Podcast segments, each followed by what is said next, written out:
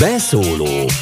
Interaktív kibeszélő show a Spirit ef emen minden hétköznap délután háromtól. Várjuk hívásaikat a nulla hat harminc, száztizenhat, harmincnyolc, negyvennégyes nem emelt díjas telefonszámon. A mikrofonnál Czutor Zoltán. Jó napot kívánok, beszólósok, Spirit ef em hallgatók. Magyarország egyik örökös keresztje ugye az elvándorlás. Nagyon, nagyon kínos ez a téma, mert van, akit nagyon érzékenyen érint, van, aki megsértődik rá, van, aki a mellét veri, hogy mekkora nemzeti, hogy neki akármilyen bajban van a hazája, nem jut az eszébe. De sokaknak meg megfordul a fejébe, hogy mégis, mégis csak az a fontos, hogy az az egy élet, ami rendelkezésünkre áll, ezt méltón éljük le, hogy ott kiteljesedhessen a tehetségünk, kiteljesedhessenek az ambícióink, és ugye, ugye az se utolsó szempont, hogy a gyereink, gyerekeinkkel majd mi van, vagy mi lesz. Ugye a jó képességű, ambíciózus emberek nagy részének emigrálása, elvándorlása, ez tényleg nagy kereszt Ö, ugye, a hazánknak.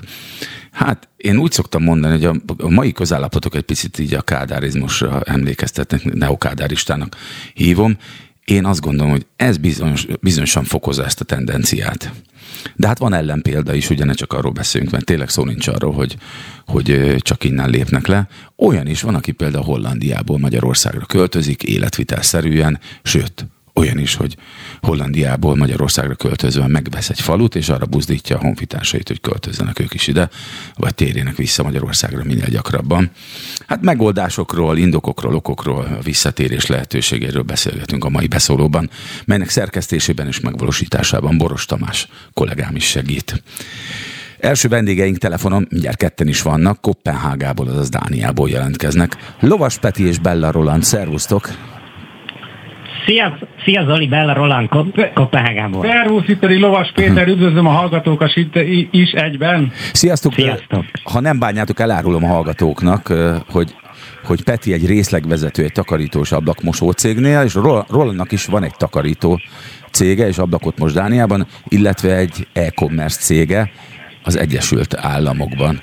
Eh, hadd kérdezem, mind... ez igen? Erősítsétek ezt, meg kérlek benneteket. Ezek mind, ezek mind így vannak, helyesek az adatok. Köszön, köszönöm szépen. Az jellemző, már mindjárt egy kompromitáló kérdéssel kezdem, hogy a kelet-európaiakra inkább ezeket a szolgáltatásokat bízzák. Tudjátok, van ez a sztereotípia, hogy a, a taxis az, az biztos, hogy pakisztáni, vagy, vagy indiai, vagy, vagy egy futár. Tehát lehet, hogy, hogy mondjuk a takarító cégek meg inkább magyar kézben vannak Nyugat-Európában. Ez jellemző?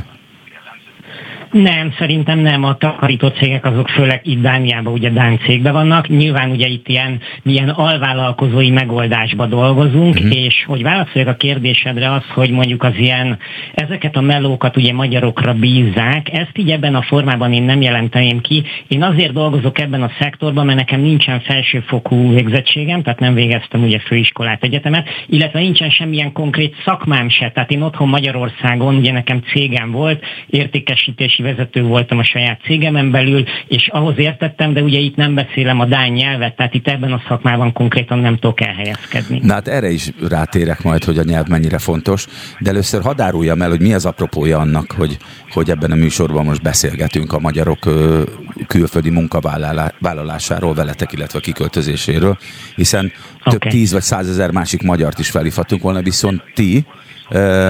Külföldre mentem, majd jövök címen egy Facebook oldalt üzemeltettek. Kik a követői ennek az oldalnak? Konkrétan egy podcastet. Egy podcastet. Így van, ezen ebben az oldalnak, így igaz. Elindítottunk egy podcastet, így gyakorlatilag most már közel hat-hat és fél hónapja kezdtük el az első adásokat felvenni, de hivatalossá április huszonötödikén tettük, amikor is gyakorlatilag publicitát, tehát elérhetővé tettük az első adásainkat. És igen, ennek a podcastnek alapvetően hát több célja is van, de azon kívül, hogy mi saját magunkat is szórakoztassuk, szerettünk volna valamilyen fajta értéket teremteni, és egy kicsit összefogni, összehozni azokat a magyarokat, akik az elmúlt öt-tíz-tizenöt-húsz évben elhagyták az országot, és hogy legyen egyfajta olyan fórum, ahol meg tudjuk ismerni egymás történeteit, egy kicsit jobban bele tudunk látni, hogy hogyan működik egy élet egy adott esetben Hollandiában, Németországban, Belgiumban, tehát bárhol, tehát ahol magyarok megtalálhatóak. Akkor egyáltalán nem csak a Dániában munkát vállaló, esetleg oda költöző magyarokkal foglalkoztok, hanem bárkivel, aki esetleg Nyugat-Európába megy. Ugye? Vagy akár, akár hova külföldre? Tehát hogyha, hogyha Ausztráliába, vagy Kelet-Ázsiába megy, vagy az Egyesült Államokba, akkor is érdekes lehet neki ez a blog? Bár, bárhova, igen, abszolút érdekes lehet neki az adás is. Nagyon sok, nyilván nagyon sok szórakoztató adásunk van, de nagyon sok hasznos info is elhangzik benne, és folyamatosan kapunk egyébként megkereséseket, főleg ugye Magyarországról, azzal kapcsolatosan, hogy jönnének ki külföldre.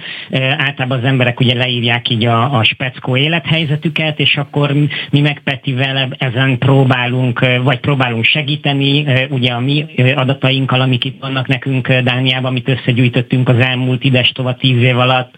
Honnan, honnan, gyűjtötök, honnan gyűjtötök adatot? Egyébként Roli az előbb kitalálta, hogy mi lett volna a következő kérdés. Pont ezt akartam megkérdezni, hogy inkább azok között népszerű ez a, ez a podcast, akik, akik tervezik, hogy, hogy kimennek, vagy azok között, akik már ott kint élnek és dolgoznak?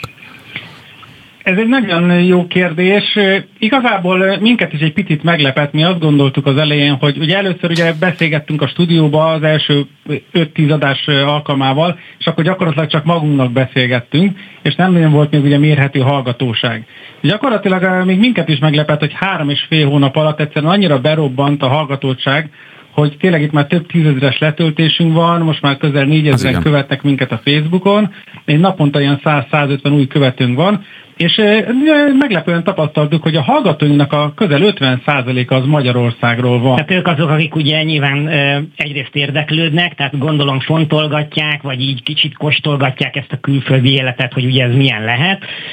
Meg hát nyilván külföldről is azért nagyon sokan, Hollandiából szerintem nagyon sokan hallgatnak minket, Dániából is nagyon sokat, az infóinkat igazából így gyűjtjük be, tudod, hogy egyrészt itt is van Dániában baráti társaságunk, nagyon sok mindenkit ismerünk, sok magyart ismerünk ugye itt kint, tehát itt úgy nagyjából tudjuk, hogy kivel mi a helyzet, így is gyűjtünk be infókat. Nekem például családi szinten a hugom ő Izlandon él, az egyik öcsém az Németországban él, tehát ja, így vagyunk egy páran a, a nagyvilágban. Maradt valaki a testvéreit közül a családodból Magyarországon? Maradtak, ketten otthon maradtak, képzeld, öten vagyunk egyébként testvérek, és ketten, két srác otthon maradt, és ők otthon teljesen jól boldogulnak. Nagyon bár érdekes. Hozzáteszem, igen? Csak annyit, hogy csak egy gondolat, hogy pont most voltam egy pár hete otthon, és ott az egyik öcsémmel beszélgettem, és mondta, hogy még ők is fontolgatják azt, hogy lehet, hogy, hogy bár, bár nagyon jó életük van otthon, átlag, átlag feletti életszínvonalon élnek, családi ház, jó lóvét, jó pénzt keresnek, saját vállalkozás, jó munka, de még ők is fontolgatják azt, hogy adott esetben és a akkor mi az ok, ha nem feltétlenül, ha nem feltétlenül egzisztenciális okuk van arra, hogy esetleg lelépjenek Magyarországról, akkor mit neveznek meg gyerek, okként? Ezt... A gyerek és a jövő. A gyerek a és jövő, a jövő. A ugye, jövő ugye hogy milyen fontos ez?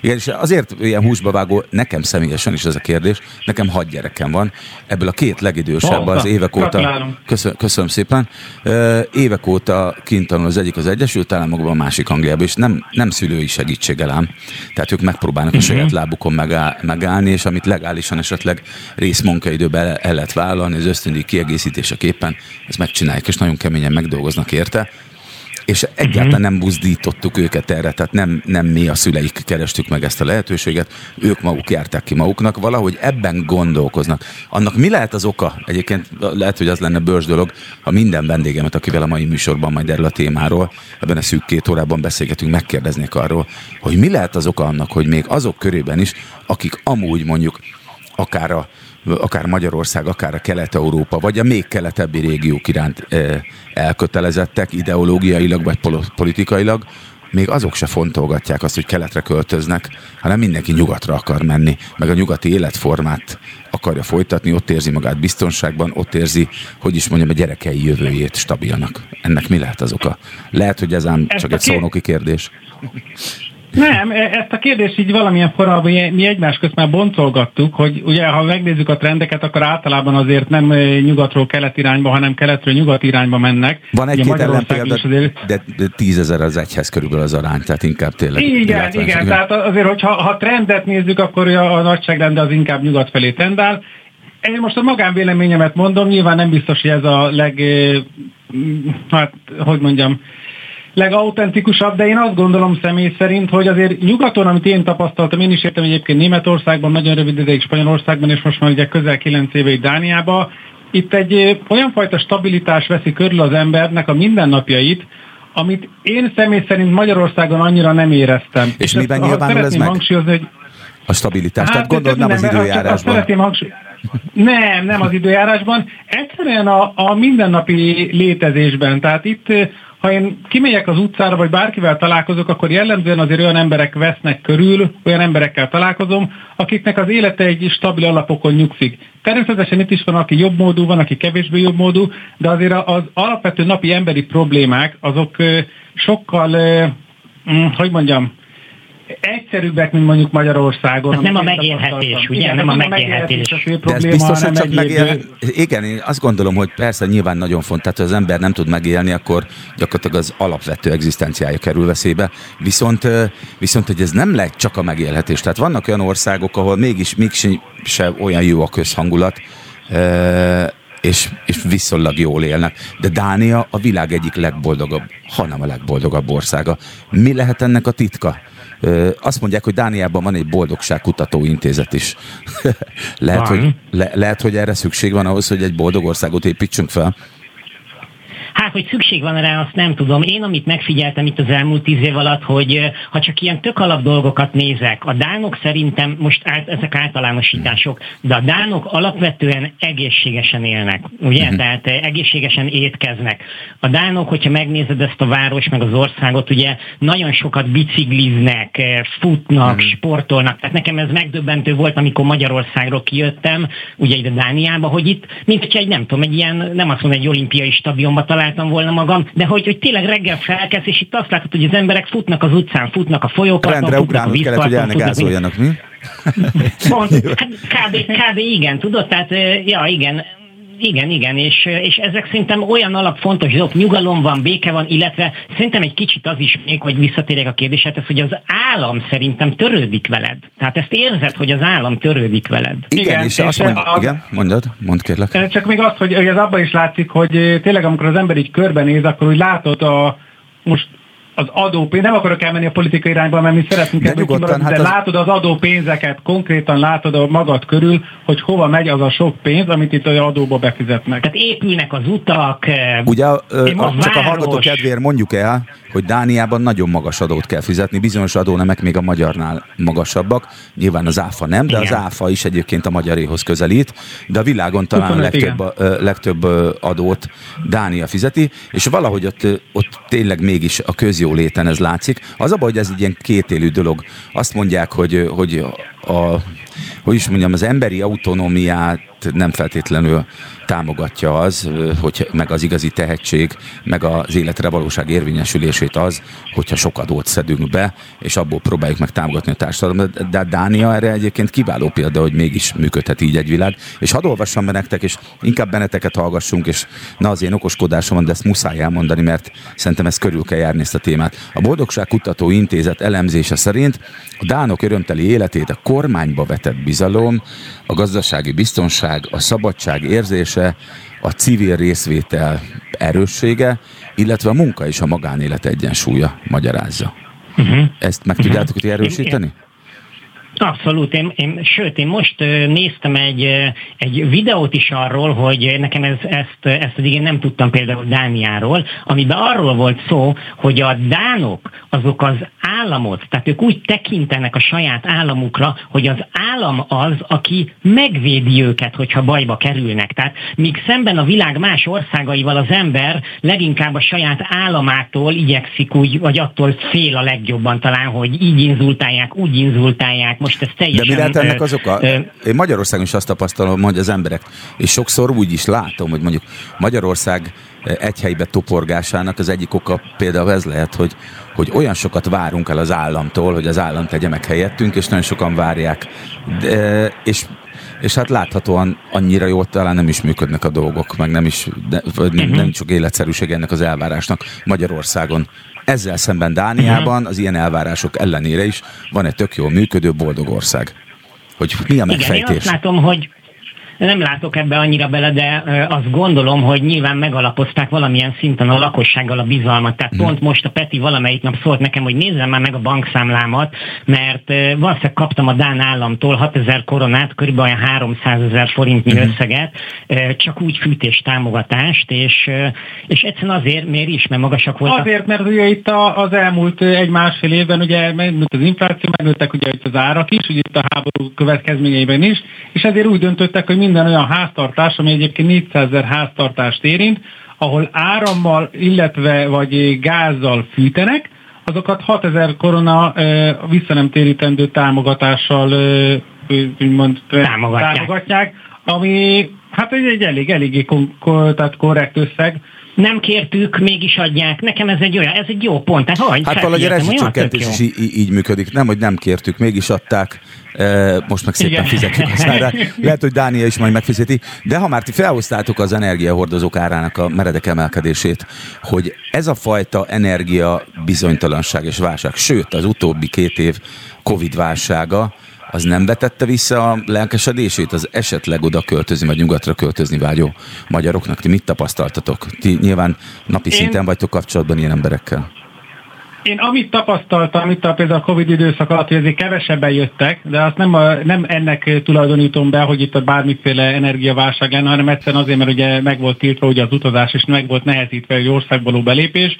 Én nem érzem azt, hogy itt ez a energiavál, tehát ezek az árváltozások nagyon befolyásolnák a mindennapi életüket itt az embereknek. Ugye ennek van egy szűk baráti körünk itt, akik elsősorban magyarok, de vannak ugye dánok is, akikkel ugye napi kapcsolatban vagyunk. Én azért azt én is látom, meg érzékelem, hogy valamilyen szinten megnőttek az árak, de ez szignifikánsan nem érinti senkinek az életét. Tehát jellemzően ez egy olyan dolog, hogy oké, okay, jó, kicsit többet kell fizetni, akkor mit csinálunk holnap? Tehát nem, nem ezzel foglalkozunk, nincsen ezen megold, a nagy megoldás központúak, ugye? Azt, ezt akkor ki lehet mondani. Igen, illetve abszolút megoldásközpontúak, illetve az, hogy ez tényleg jólét van. Tehát ez egy nagyon jóléti állam, itt az ember nem lát hajléktalanokat kinn az utcán. Itt nincsen olyan, hogy valakinek nincsen munkája, és, és az állam az kínhagyja egyébként az utcán. Tehát egyszerűen én ismerek konkrétan olyan huszonkét éves fiatal srácot, soha életében nem dolgozott csak egyetlen egy napot. Ő kijelentette, hogy, hogy hát az igazság, hogy nagyon hamar elfárad, diagnosztizálták valamiféle ilyen és semmilyen koros fáradtsággal. Koros fáradtsággal, így van. És gyakorlatilag ő annyi pénzt kap az államtól, kap egy másfél szobás lakást, és ő simán fenntartja magát, van egy kis autója, és neki elmetleg soha életében nem kell dolgozni. Nem mondom, hogy ez jó dolog, nem is erre akarok kiukadni, hanem nyilván csak nem, arra, de azt tudjátok, hogy, hogy most meghoztuk az... egy csomó hallgatónak a kedvét ahhoz, hogy elmenjen Dániába elfáradni. Lehet, de, de ez, ez, ez csak azt akartam, tehát egy végletet akartam itt megmutatni, csak azt akartam mondani, hogy, hogy itt az, az állam az igyekszik tényleg ott állni egy ilyen hátvétként, hogy ne lehessen bajod. Erről is a szociális háló. Valahogy az emberek, akik dolgoznak, nekik ez teljesen természetes, hogy igen, vannak olyanok, akik rászorulók, és ők a jó hiszeműségük ott van, hogy ők nem hát feltételezik azt, hogy ki akarják használni. A bizalom, igen. Szerintem, hát ezen, hogy, hogy, hogy egyszerűen nem arra gondol, valószínűleg se az állam, se az egyik állampolgár nem ezt gondolja a másikról, hogy valami, valamit svindli, vagy, vagy simli szándékból, vagy svindliből csinál, hanem megbíznak abban, hogy az tényleg úgy van, és valószínűleg az esetek többségében úgy is van, és talán ez a bizalom az, ami az egyik legfontosabb alapvetése annak egy jól működő társadalom. Ti érzitek külföldiként, ti érzitek ezt a bizalmat a dánok részéről? Vagy ez csak a dánok között működik inkább? Vagy külföldiekkel szemben nem elzárkózok, vagy nem bizalmatlanabbak? Szerintem nem bizalmatlanabbak a külföldiekkel szemben, sőt én azt mondom, hogy kifejezetten, kifejezetten nyitottak és segítőkészek. Emellett maximálisan elfogadóak is, nyilván ezt ugye tudjuk, de szerintem nagyon-nagyon segítőkészek így azokkal az emberekkel, akik bejönnek az országba, végtelenül türelmesek, segítőkészek. Kb. Tényleg, hogyha jössz és hajlandó vagy dolgozni és beilleszkedni úgymond a társadalmukba, akkor, akkor neked itt nagyon-nagyon jó életed lehet. Ezzel, ezt én is csak megerősíteni tudom. Természetesen itt is előfordulhatnak ellenpéldák, mint mindenhol, de hogyha egy nagy általánosságban kéne nekem is megfogalmaznom, akkor igenis, hogy nagyon befogadóak, és nem érzékeltetik. És csak egy nagyon egyszerű példát, ha az ember elmegy, mit tudom én, egy takarítani egy privát otthonba, nagyon sokszor az van, hogy odaadják egyből a kulcsot, oké, már mentem is. Életében nem látott.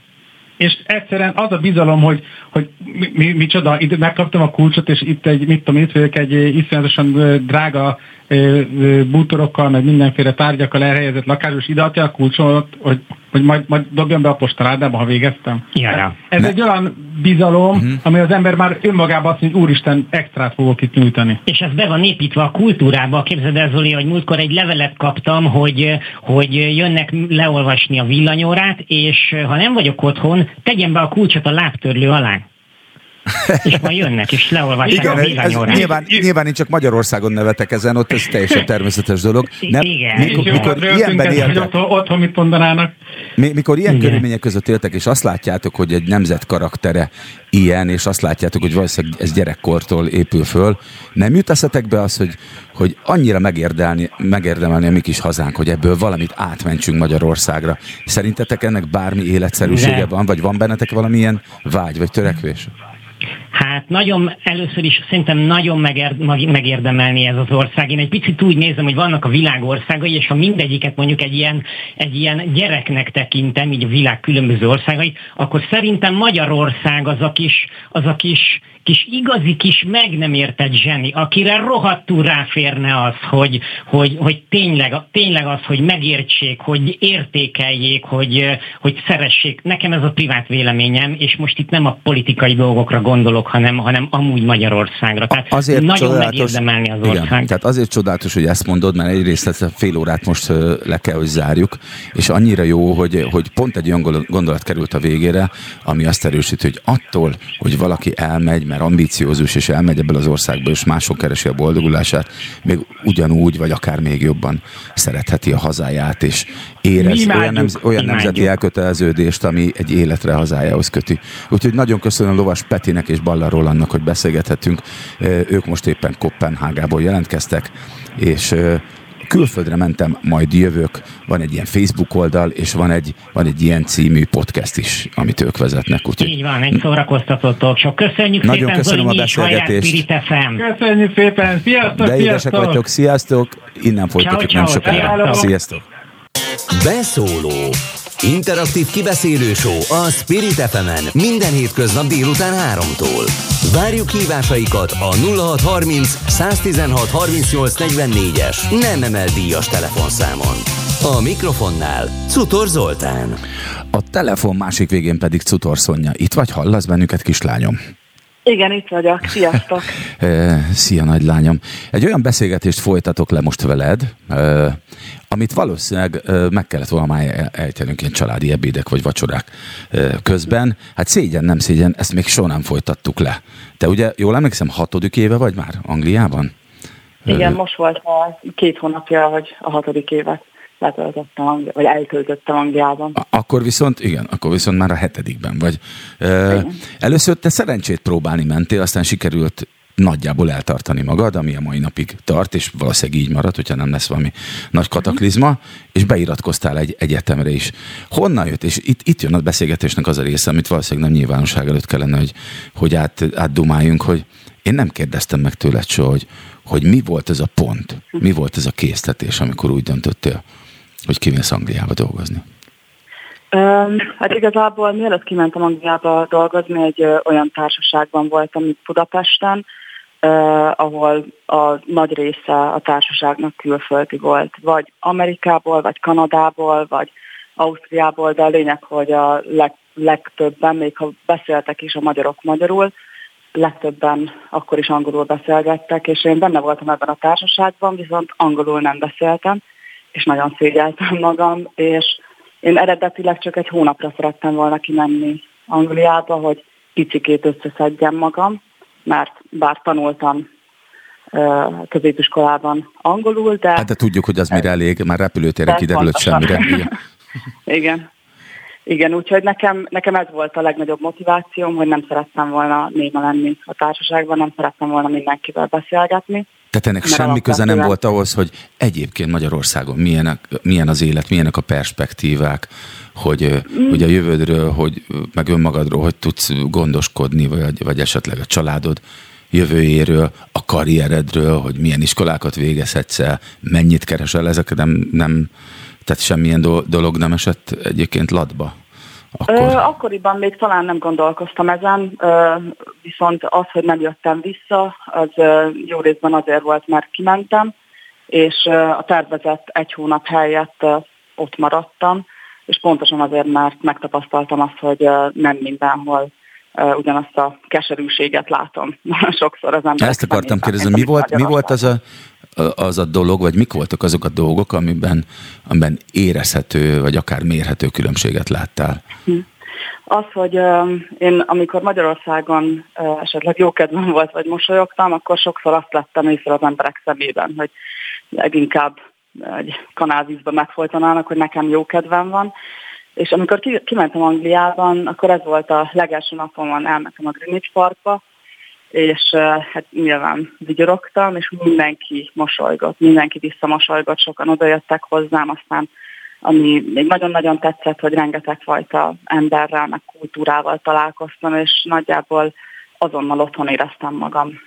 Figyelj, egyébként nem csak Magyarországon van ez, én most Görögországban voltam egy, egy hetet, így évek óta most sikerült először elmennünk ugye nyaralni a kis testvéreiddel, és valamire a szállásunkon a, a reggelizések alkalmával minden vendégnek, pedig ők inkább nyugat-európaiak voltak, olyan volt a fejük, mintha éppen akkor reggel egy kovászos uborkás üvegből hozták volna ki az arcukat, és, és nem értettem, úgyhogy nem csak... Nem csak a magyar vonat, vonás ez, hogy, hogy én sem vagyok. Az kétségtelen, hogy valami miatt itt, hogy is mondjam, az életvidámság az meg se közelíti azt, ami, ami Nyugat-Európában. Ugye tapasztalta az előző fél órában, nem tudom, hogy hallgattad, de egy Hollandiában élő két sráccal beszélgetünk, akik egy ilyen podcastet is üzemeltetnek fél éve, működtetnek egyre népszerűbb podcastet, ebben a témában, hogy ott valahogy olyan következtetésekre jutottunk, hogy például mondjuk a dán boldogságban nagyon fontos elem az, hogy bíznak egymásban az emberek, ha. Nagyon fontos elem az, hogy, hogy a szabadságérzése, az is nagyon fontos, hogy, hogy, hogy azt érzik, hogy függetlenek, de az állam mégis vigyáz rájuk. Nem tudom, ezeknek lehet köze az angliai, hogy is mondjam, magabiztossághoz és életvidámsághoz is? Szerintem igen, tehát uh, egyébként nekem is ez uh, majdnem, hogy az elsők között volt, ami szeltünk Angliában, hogy ott, ha van is kerítés a ház előtt, amiben rögtön az utcáról belátok a hatalmas plazma tévére, meg a, meg a Apple termékekre, bocsánat, hogyha lehet így reklámozni, mm. uh, tehát, hogy a, a drágábbnál drágább holmikra rálátok, és azt veszem észre, hogy se az ajtót nem zárják, és nincsen kerítés, maximum tízből. Tehát, pedig ez, aztán ez mondjuk is... Anglia, vagy különösen London azért nem arról híres, uh-huh. hogy, hogy ott olyan erős lenne a közbiztonság, meg, a, meg hogy a betörések és rablások száma nagyon kevés lenne. Hát szerintem ez kerülete válogatja, de alapvetően uh-huh. azon, amit észrevettem, hogy én, mint egy civil ember, nem, nem tapasztalom a veszélyét Londonnak, az más, hogy sokszor vannak úgymond bondaháborúk fiatalok között. De, de ez a konkrét kerületekhez köthetők. De meg, meg... Pontosan. Aha, értem. Értem, tehát a hétköznapi élet, de, de például London még ilyen szűkös is, nem? Tehát ott körülbelül akkora mondjuk egy szoba, mint nálunk egy fürdőszoba, vagy egy vé cé. Igen, és nem, de, de még így is, hogy, hogy így, így ilyen kis szűkös helyen is lehet felszabadultan vidáman élni, és egy kiteljesedett életet folytatni? Szerintem az emberek megtanultak egymás mellett nézni, vagy egymás mellett élni, és nem azt nézni, hogy hol áskálódhat, hanem hogy hol segíthet. És hogyha segítséget kérek az utcán, esetleg eltévedtem, vagy, vagy nem találok valamit, akkor a, még a legsietősebb emberhez is, hogyha oda megyek, megáll, meg, meg előveszi a telefonját, megmutatja, hogy merre kell menni, elmagyarázza, amikor még nem beszéltem jól angolul, akkor lassan, szépen, tisztán, aha. térképen mutatva, úgyhogy alapvetően... Egyébként a nyelvismeret az nyilvánvalóan mindenhol fontos, tehát hogy sokkal uh-huh. több lehetőség, meg kapu nyílik meg előtted akkor, hogyha ismered a nyelvet. Az angolok mennyire érzékenyek arra, hogyha valaki nem beszél jól angolul? Azt nem tudom, hogy máshol, Anglián belül uh, milyen, de Londonban én meglepődtem, amikor fél év után először találkoztam angollal, aki igazán ott is született. Igen, hát eléggé multikulturális városról van szó. Pontosan. És magyar, épp írja itt a szerkesztő kollégám, kedves Boros Tamás az előbb azt mondta, hogy hát keveset kell otthon lenni, és akkor nem zavar, hogy, hogy ilyen kicsi a, kicsi a szoba. A másik meg az, hogy, hogy nyilván talán London a világ legmultikulturálisabb vá- ö, városa, nyilván a Commonwealth, ugye a brit nemzetközösség miatt van ez így, ami a félvilágot, vagy annak nagyobb részét is uralta valaha, évszázadokon keresztül. Miért félünk Magyarországon mi ettől ennyire, hogy multikulturálisok leszünk? Azt, attól félünk, hogy, hogy feloldódik, elmúlik a, a magyar nemzeti jelleg, vagy a magyar nemzeti kultúra? Én, hogyha erre őszintén szeretnék válaszolni, akkor csak az jut eszembe, hogy azért, mert akkor Magyarországon az emberek megtapasztalnák, hogy mennyivel jobb is lehet. És ezt nem, nem biztos, hogy de tényleg akarják, mert ez, sokszor... ez nem, nem valamilyen, hogy is mondjam, egy olyan szerencsétlen körülménybe következmény, amit senki se akart, csak hát valahogy mindig ez lesz a vége. Hogy, hogy lé, létezhet az, hogy, hogy, hogy Magyarországon ezt tényleg akarja valaki, hogy így ne legyen olyan jó. Mondjuk olyan, aki befolyásos ember. Mert nekem annyira nehéz ezt elképzelni, persze nyilván mindenki magából indul ki. Tehát én nem, egyszerűen annyira nehéz elfogadnom azt, hogy valaki azon gondolkodik, hogy, hogy csak úgy önmagáért lárpullár ne legyen jó egy nemzetnek, egy társadalmi csoportnak, vagy bárkinek is. Hát nem bet, ez, ez, nyilván ez már eléggé pszichopatának kell lenni, hogy, hogy őszintén valaki ilyesmire törekedjen. Persze simán lehet, hogy a politikusok csak úgy simán pszichopaták. Igen, hát szerintem minél uh, jobban rá van kényszerülve az egyszerű ember a hatalomra, uh, hát nyilván annál könnyebben manipulálható, annál uh, inkább belemegy abba, hogy dolgozzon. Uh, például egy jó példa erre, hogy amikor volt a Covid, akkor minden, tehát Angliában minden dolgozó ember nyolcvan százalékának a fizetését megkapta. Itt Magyarországon pontosan nem tudom, hogy mi volt a helyzet, de... azt tudom, hogy a, hát egy, egy, ném, egy német autógyár, akinek Magyarországon van telephelye, ott is megkapták a fizetést, de azóta is minden szombaton be kell menniük ingyen dolgozni. Vagy ha nem, akkor el lehet menni máshova dolgozni. Tehát például Magyarországon ez a helyzet, és um, alapvetően szerintem... Pedig valamire a, a, a mindenkori magyar állam szereti magáról azt láttatni, hogy ő szociálisan mennyire törődő és gondoskodó. Hát és ezért nem szeretek más kultúrákat mutogatni, mert aztán rájönnek az emberek, hogy mégsem. De már itt tartunk egyébként, hogy a moralizálásból közvetlen politikai dolgokba csaptunk át, hogy mennyire része ez Londonban, hogy az emberek hétköznapi beszélgetéseit, a családi beszélgetéseket, tehát tudod, hogy nálunk is mi megy karácsonykor, uh-huh.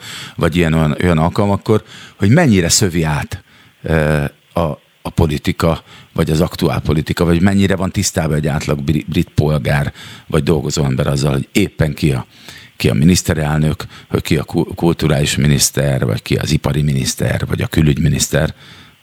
Ez, ez mennyire része a közbeszédnek ott Magyarországhoz képest? Szerintem egyébként nem annyira erős. Tehát... Uh-huh. Szó szokott lenni arról, hogy éppen, hogyha van valami botrány, de általában az ideológiák versenyeznek egymással, és ez nem feltétlenül poli, úgy, hát politikai ideológia, de nem párthoz kötött, és nem emberhez kötött. De ezek veszekedések, vagy eszmecserék inkább, vagy, vagy, vagy mik ezek? Az hát, ilyen... Én inkább, inkább azt veszem észre, hogy agresszív. Tehát azért ott is jellemző ez akkor ezek szerint? Hát igen, de ez abban nyilvánul meg, hogy most nem, nem agresszíven mennek ki, de agresszíven fellépnek uh, melegjogokért, vagy ja, úgy, ja, úgy érted. Jogokért, én, meg, hitt, én most ilyen. A személyes párbeszédekre gondoltam, hogy, hogy agresszíven jelenik meg a hétköznapi személyes uh, beszédkultúrában. Így politikáról konkrétan, konkrétan nem szokott szó lenni, vagy pártok között. Tehát hmm. uh, nekem meglepő, mert most volt, a, uh, most volt nemrég, valamikor májusban, ha jól emlékszem, kerületi választás, és szerettem volna elolvasni, hogy most már én is választhatok, szerettem volna elolvasni, hogy melyik pártnak mi a programja, és az alapján választani, és hiába kerestem, a tíz lehetőségből nagyjából kettőnek a programját találtam meg. Hát akkor ez tiszta Magyarország, nem? Lehet, igen. Hát itt, de most őszintén, hát melyik pártnak, melyik pártra szavazol a programja miatt? Hát valószínűleg a szavazók többségének, mint hogy nekem se egyébként fogalmam se volt, ha egyáltalán volt valami konkrét program, de hát arról meg nem is beszélve, hogy minél tapasztaltabb szavazó vagy, aki annál inkább azt látjuk, hogy a programnak úgy sincs semmi köze ahhoz, ami, ami aztán a választás után történik. Úgyhogy... Figyelj, térjünk vissza akár a te személyes példádra, mert mégiscsak itt olyan személyes ö, dolgokat kell megosztani, hogy, hogy te úgy mentél ki, és úgy, úgy iratkoztál be egy egyetemre, hogy eredetleg a kintartózkodás se volt szándékod, húzamosabb ideig, és először csak munkát vállaltál, és valószínűleg mikor egy pici munkát elvállaltál, hogy ideiglenesen fenntartsd magad, még meg se fordult a fejedbe, hogy, hogy te majd ott beiratkozol egy egyetemre. Ez hogy jött még? Van egy-két percünk, hogy erről beszélünk, aztán el kell, hogy köszönjél tőled. Igen. Kicsi lányom. Hát Én, én amikor Magyarországon befejeztem a középiskolát, akkor nem gondoltam volna, hogy valaha még szeretnék visszajönni az iskolapadba, mert eléggé hát stresszes volt, és amikor kiköltöztem és elkezdtem mindenféle, hát nyilván a legrosszabb munkákat dolgozni, tehát felszolgáló, meg bárban dolgozni, részeg emberek között. Hát én ezt csinálom több mint harminc éve, csak fesztiválokon. De miután ezt három évig kőkeményen csináltam heti negyvenhat órában, és éppen arra volt elég a pénz, hogy kifizessem az albérletet, meg még egyek is, akkor rájöttem, hogy ez nem nekem való. És lehet, hogy valaki boldog ezzel, de én szerettem volna, akkor elhatároztam, hogy én továbbfejlesztem magam. És, és milyen értelemben nem neked való? Tehát azt, azt veszem észre, hogy az előre, hogy nem tudtál annyira előre lépni, de hogy mi hiányzik ehhez? Pontosan. A, az, az idő hiányzik, vagy a pénz, vagy az a társadalmi is megbecsültség? Mi ez, ami hiányzik leginkább ebből? Én, igazából én élveztem, én szeretek dolgozni, de én azt gondoltam, hogy nekem a munka mellett lesz időm arra, hogy saját a kreatív tehetségemet kiéljem, vagy megtapasztaljam, és azt vettem észre, hogy annyit kellett dolgozni, hogy amikor esetleg szabadnapon volt, az is csak annyira volt elég, hogy kimossam a ruháimat, takarítsak, meg végefőzzek valamit. Hát bizony és, a Teremtés könyvében ugye megvan írva, hogy az ember vérrel, verejtékkel keresi a kenyerét, ami, ami, ami miatt annak idején leszakítottuk a tudás fájának gyümölcsét. Kis, kicsi lányom, elköszönök tőled, már csak azért is, köszönöm szépen a beszélgetést, Czutor Szonyának vele beszélgettünk, csak azért is, mert a másik telefonvonalon itt vár bennünket Elroy, Elroy Thümler Hollandiából. Szia Elroy, itt vagy? Hallasz bennünket? Szia Zoli! Hello, hello. Itt vagyok. K- kicsit zavarban vagyok, mert ugye mi nagyon régóta ismerjük egymást, mi húsz éve biztos ismerjük egymást, és akkor, akkor mindig angolul próbáltunk egymással beszélgetni, de te rég azóta ugye rendszeresen ide jársz Magyarországra, hogy mennyire, mennyire javult a magyarod azóta, a magyar nyelvi skilljeid? Kicsit, igen. Tanultam a kocsmában, akkor beszélek négy éves gyerek, de... Figyelj, a, ami az apropója, ugye ebben a műsorban főleg azzal foglalkozunk, hogy magyarok nyugatra vándorolnak, de akartam mindenképp egy ellenpéldát is, hogy te beleszerettél nagyon régen Magyarországba, és ti felvásároltatok egy egész falut, Bedepusztát, amit jól tudom, az Nógrád megyében van? Vagy Heves megye? Nógrád megye, ugye Bedepuszta? Igen, igen. No, no, Nógrád megyében. No, Nógrád megyében van. És igen. Hogy történt ez? Mikor kerültél először kapcsolatba Magyarországgal, és, és hogyan történik az, hogy láthatóan a te életed központja inkább Magyarország, vagy a, vagy a magyar kultúra, az, meg, a magyar, meg hogy a holland kultúrát valahogy megpróbált ide, idehozni, és ezt a magyar életérzést megmutatni hollandoknak? Ha jól értem a kérdés, akkor um, először vettem egy tanya, ott a tanya világon, Kecskemétnél, és uh, ahol te régen csinálta egy nyers videoklip. A igen, tanya. Igen, ott igen, ma, igen. Benned, hát igen, a régi zenekarom idején is igen. Már ismertük egymást, igen, igen. És uh, ott nem volt áram, nem volt víz, nagyon jó kaland volt, de tudod, az jó, ha huszonöt éves vagy, de ja, persze, már nem. Persze. És volt egy, volt egy barátom, aki itt, egy magyar barátom, itt Salgótarjánban, aki mondta, hogy te látom egy nagyon jó, nagyon szép romfalu, uh-huh. és ha mindenki ott veszik egy ház, akkor ott tudunk csinálni egy borát, borátfalu. Akkor vettem egy ház, mentem a bank, béreltem pénzt, vettem egy ház. De a többi nem. Akkor ott itt voltam egyedül, és... Utána ezt teljesen a, a egy, egyedül csináltad? Ezt teljesen? Tehát de... Nem, itt volt, itt hm. volt családok, de tudod, tiszta romfalu volt. Igen, igen. És uh, utána a Szigetfesztivált csináltam, és minden is jött, jött pénz, és uh, akkor ezt a pénzzel vettem mindig egy új, még egy romház, még egy romház, és szép akkor szépen lassan. Hát ez egy komoly terv, ami húsz év alatt, fú, de kemény. Hát igen. Ehhez aztán nagyon álhatatosnak kell lenni, meg bátornak, hogy ebbe belefog. De mi, mi az erős kötődésed a neked Magy- Magyarország? Tehát, hogy mondjuk miért nem Japán, vagy Oroszország, vagy miért nem Dél-Amerika? Tehát miért pont Magyarország? Ez hogy jött hát, neked? Mert, én, én nyolcvanhétben mentem el a szörf Kecskemétre, uh-huh. és uh, akkor még, még itt volt az oroszok, és igen. nagyon érdekes még akkor volt. Nagyon, nagyon itt voltak. Nagyon komoly. Igen. Táncoltam egy klubban, és jött egy, egy, egy katona, hogy útlevél. tudott.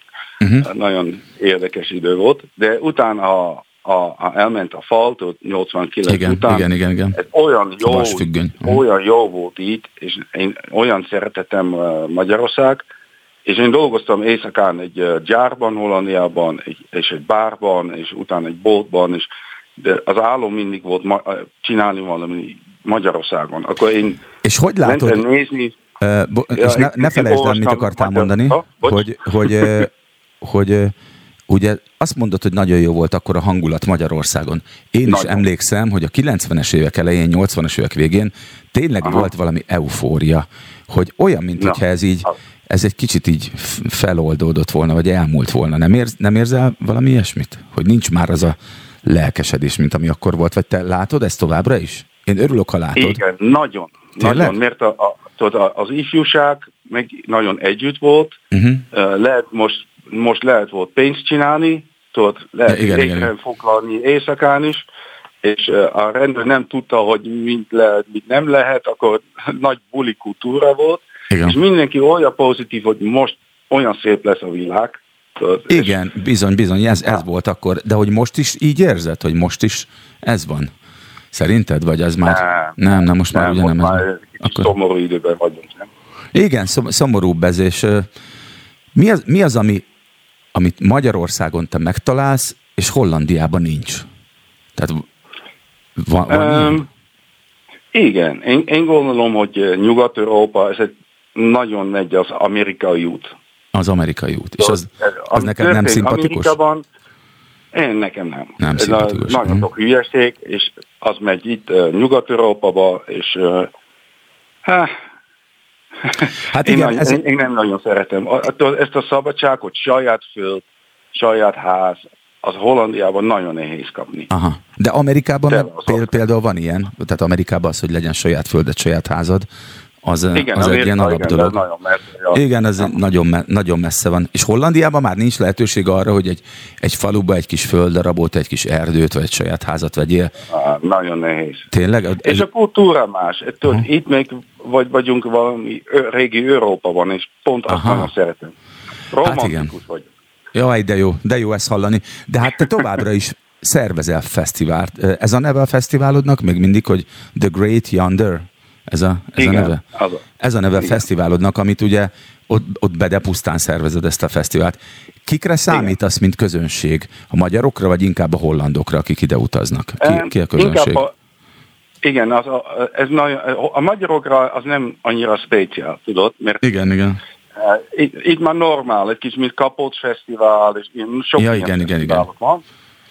De a hollandokra nagyon érdekes, és Uh, jön valami holland zenés, egy nagy grup, szerintem mm. fele a fesztivál a zenés, a másik fele az vendég, mm. és uh, este van sok uh, magyar uh, zenekarok. Aha, tök jó, tök jó, de akkor vannak ja. magyar zenekarok is. De hogyha Nagy. például valaki hallgatja ezt a rádió műsort, és csak úgy emiatt szeretne a következő The Great Yonder fesztiválra elmenni, azért elmehet? Tehát nem, a, nem, a, nem kizárólagosan csak azoknak van ez a fesztivál, akik Hollandiából utaznak ide. Tehát ha valakinek van kedve oda költözni pár napra, hogy megnézze ezt, a, ezt az eseménysorozatot. A, bocsánat, de nem... Oké, oké. Okay, okay. Tehát, hogy, hogy magyarok is, ha, meg, ha kedvük van megnézni ezt a fesztivált, oda mehetnek Persze, és megnézhetik, ott, ugye? Ott magyarok is. Rendben. Rendben, tehát akkor nem csak a hollandok számára áll ez a lehetőség. Milyen a kapcsolatod a helyi emberekhez, az ottani magyarokkal a faluban, vagy a falu környékén? Jó a kapcsolat? Megint nem értem. Oké, okay. tehát mi, milyen, a kapcsolat, milyen a kapcsolatod az emberekkel, a falu lakosaival, vagy a szomszéd falu lakosaival, akikkel ott együtt kell, hogy működj, az itteni magyarokkal, akik ott élnek, Bedepuszta körül. Jó a kapcsolatod az ottani magyarokkal? Nagyon. Nem, nagyon, persze. Nagyon. Uh-huh. Jó vagyunk itt, persze.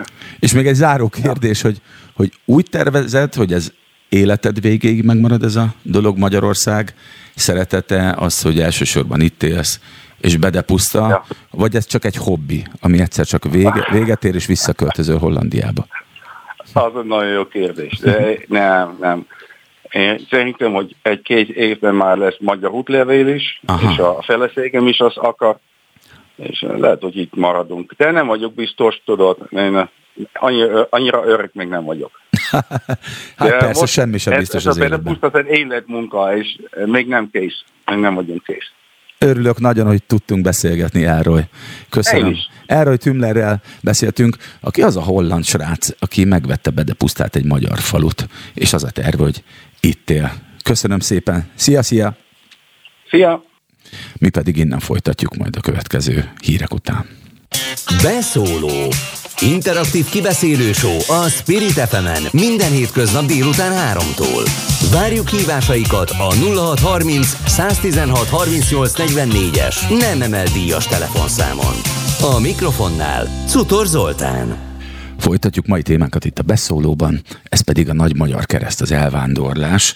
A telefonvonalban Andriska Gábor. Szia, Gábor! Uh, itt vagy? Hallasz bennünket? Sziasztok, és üdvözlöm a hallgatókat! Na, köszönjük, örülök, hogy hallom a hangod.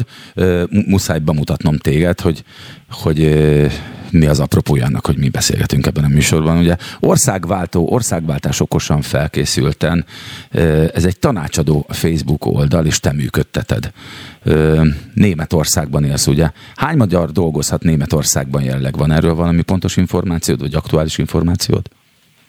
Hát a legutolsó statisztika, amivel találkoztam, az nagyjából kétszáz-kétszázhúszezer főre becsüli azokat a magyarokat, akik tehát nem csak ideiglenesen dolgoznak kint, hanem tehát több hónapot kint is vannak. Ez nem egy, csak idénymunkára.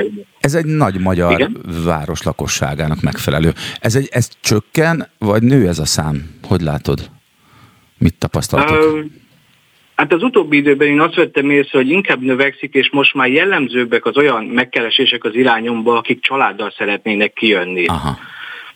És ez egy elég egy, egy ilyen nehezebb témakör családdal ugye külföldre költözni, mert egyénileg azért sokkal egyszerűbben tudok segíteni, ugye ezért csináltam a kurzusomat, de ugye családdal is igazából egyre többen kerekednek föl, annak ellenére, hogy jóval nehezebb megindulni családdal. Gábor, már egy picit fel is vezetted majd a következő fél óra vendégeit, hiszen velük a, a műsor utolsó blokkjában pont egy házaspárra beszélgetünk majd, de nem akarok túl sok titkot előre elárulni, akik négy gyerekkel költöztek ki, nem Németországban, nem Hollandiába, de én úgy tudom, hogy te egyáltalán nem csak a Németországba élni, dolgozni, szándékozó magyaroknak segítesz, hanem bármilyen nyugat-európai szerencsét próbálónak is próbálsz uh, információt adni, vagy hasznos tanácsokat, ugye?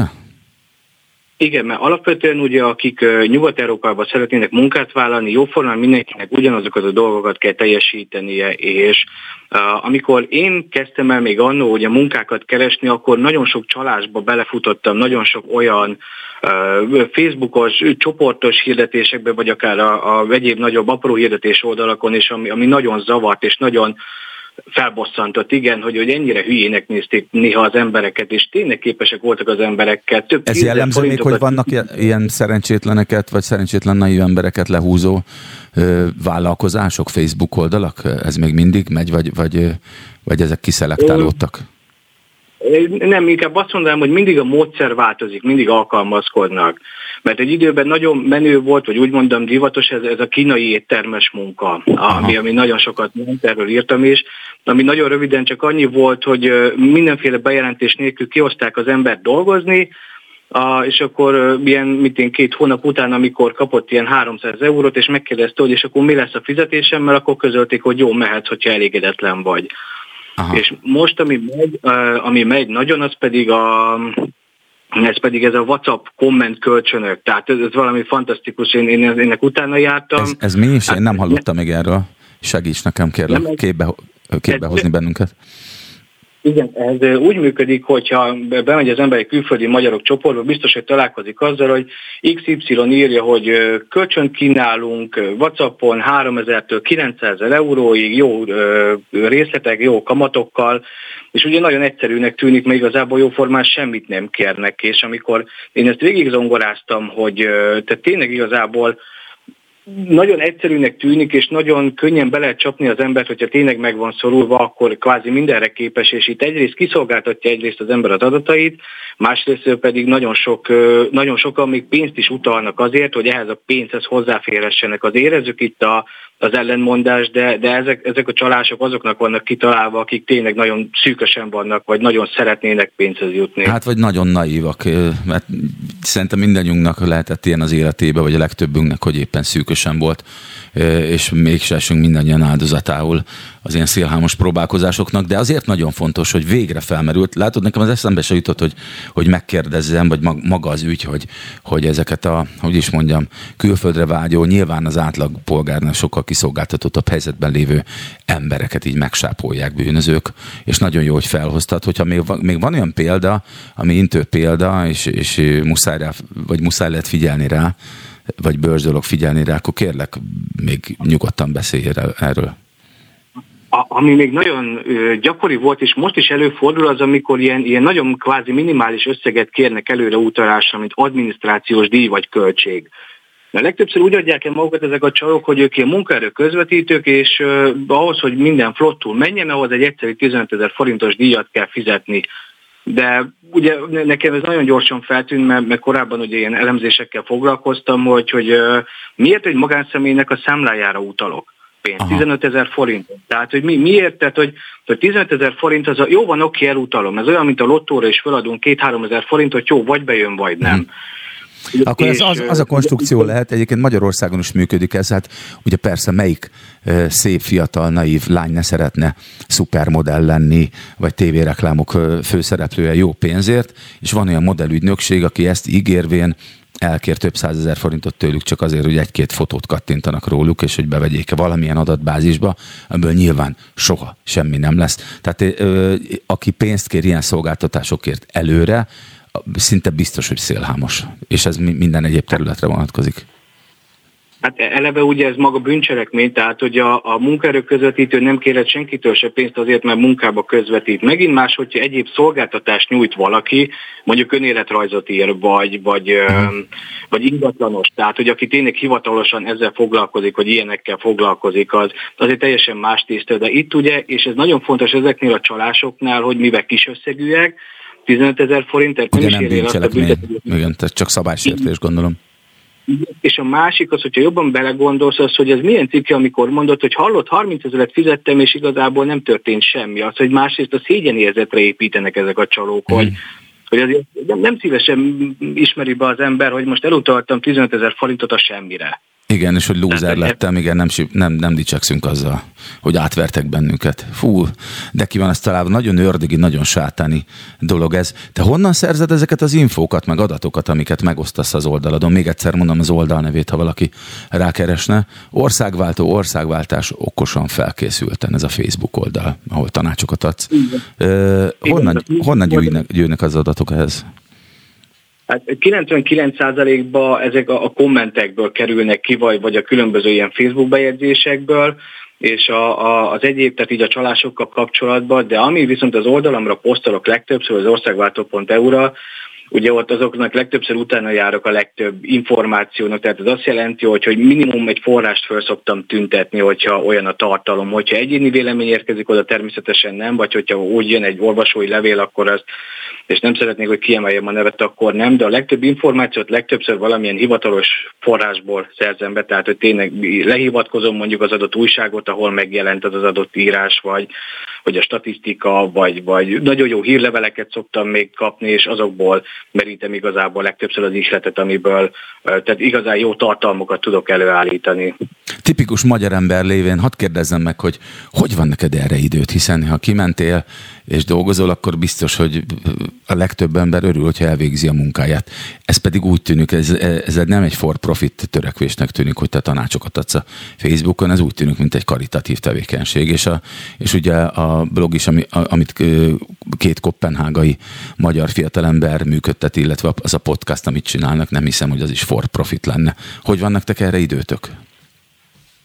Hát igazából nem kell annyit aludni. Tehát ez az egyik javaslat. Utálni kell aludni. Igen, a másik pedig az az volt, hogy tehát ugye engem, amikor én először, én nekem Hollandiába kezdtem a külföldi karrieremet, és ott volt, hogy az, az engem nagyon, nagyon, talán az, az adja mai napig is a tüzet, hogy amikor nagyon hülyének nézett a munkaadóm, tehát hogy egy ilyen nagyon kitalált indokkal mondta azt, hogy miért mennyit dolgozok, és akkor hány évre kell hazamennem, ugye azt nem mondta, hogy ez milyen holland munkaügyi szabályokba fog ütközni, amit én nekem meg kéne csinálnom. Ő holland volt és egyébként, a... vagy ő is külföldi volt, aki a munkaadód volt akkor?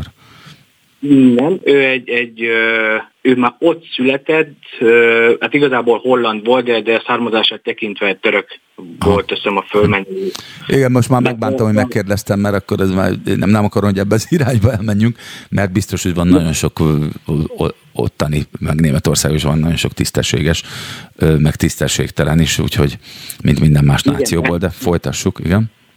Igen, igen, ez egy nagyon fontos igen, megjegyzés vagy gondolat az, hogy nem a nációtól függ, hogy a, a másikokat ki akar kihasználni.